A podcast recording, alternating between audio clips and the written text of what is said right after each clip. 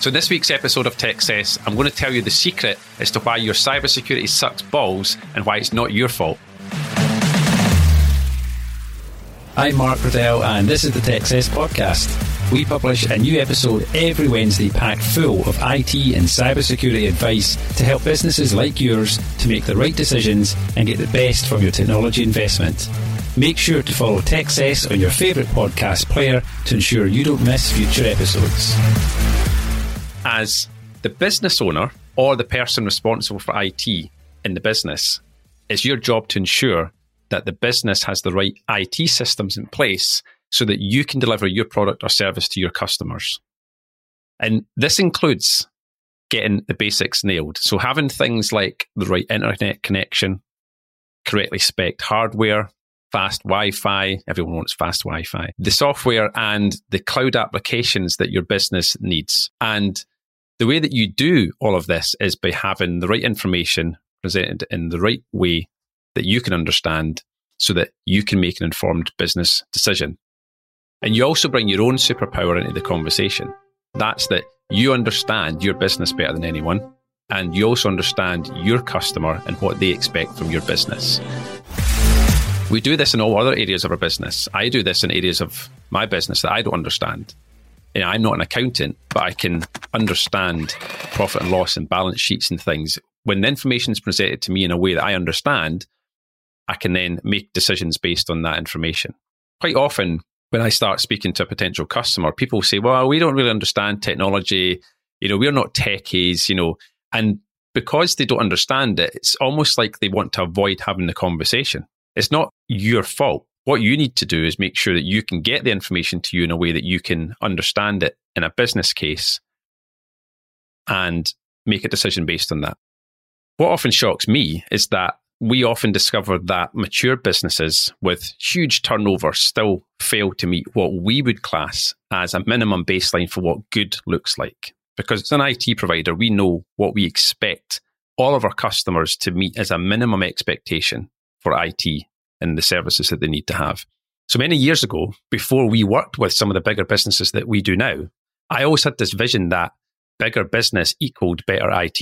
And I'll tell you that that ideology was shattered a long time ago. Often, bigger business just equals bigger mess. The reasons for this is largely due to two things. One is that the business grew so quickly in the beginning that IT just never kept up. So things were bolted on quickly to fulfill a need without any thought or strategy. It's like, we need this thing, that thing does it, let's just whack it in place and off you go. And then years later, you find out that you're still using the thing that we were using years ago. Uh, it wasn't fit for purpose then, and it's definitely not fit for purpose now.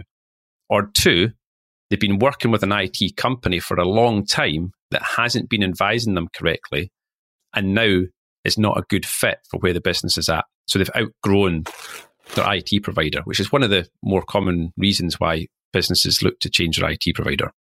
Over and above all of this, assuming that your essential IT requirements are all sorted, you need to be looking at things such as compliance and cybersecurity. Now, over the last year or so, since we've kind of been coming out of the pandemic, I've spent a lot of time in rooms and at events with other IT companies, and we're discussing cybersecurity, usually around the topic of why businesses aren't investing in it. It's really easy for a bunch of IT geeks to sit and moan about their customers just not spending money on something that they consider to be essential these days because we see what's happening every day in the world of cybersecurity. We all know that when a customer does get hit by an attack, that it's going to be a massive inconvenience for us as well as the customer, and it's going to ruin our day or week or month as well. So I totally get their frustration because they see the problem, they see the solution, and they just can't understand why you as the customer aren't just buying the solution to the problem. And all the statistics under the world doesn't help. Things like over half of businesses get hit by a cyber attack, that you're more likely to have a cyber attack than a fire in your business. All these things mean nothing because people haven't felt the pain of the cyber attack. They don't know what it's like. But they are all misunderstanding one vital thing. But first up, I just want to tell you a little bit about the IT services buyer's guide that we have This is a free document on our website. You don't have to enter any information to get access to it. You just need to head over to www.m3networks.co.uk forward slash buyer's guide and you'll be able to click the link and get the download. And this is going to give you loads of information to help you understand the questions that you need to ask any potential IT partner in your business, or indeed just go back and ask these questions to your existing IT company. And then you can help find out whether you're being served correctly and whether there's any gaps in the IT support services that you are being offered. Now, let's get back to the episode. They don't know what it's like. But they are all misunderstanding one vital thing, and it's the secret. And that's that it's their fault, not the customer's fault. Because I've been in these rooms and I've listened to people and they just think, ah, oh, yeah, well, I've presented this to the customer. The customer just won't spend money on it.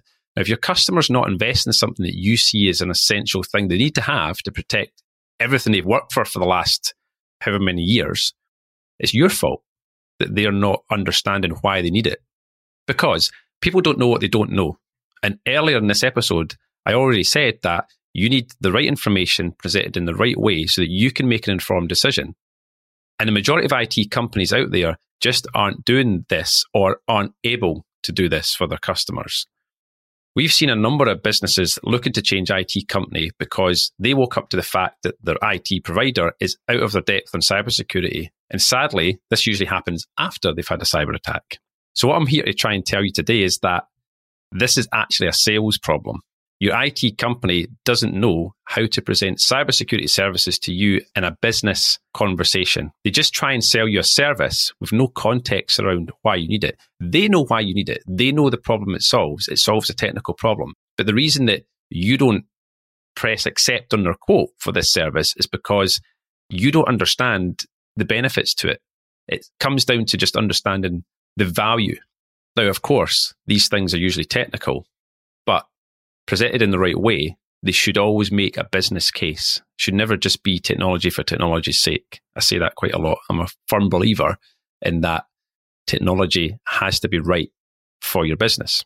So this is a sales problem. They don't know how to sell it. I've actually said this to other IT companies.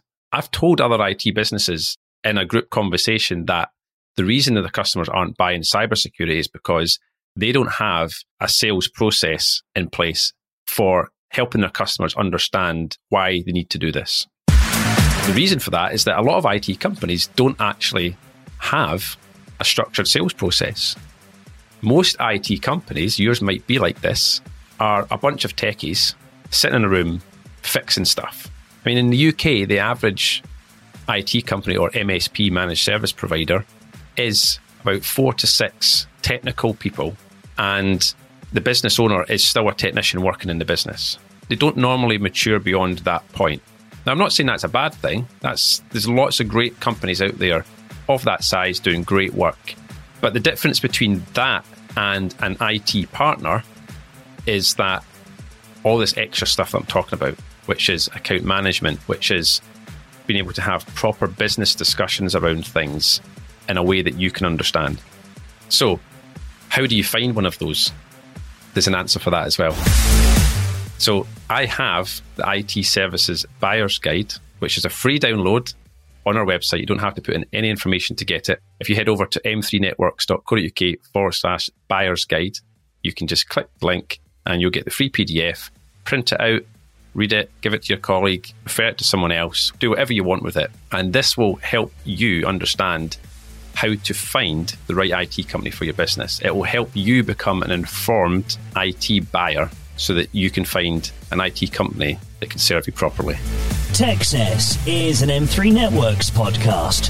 Find out more at m3networks.co.uk. K, K.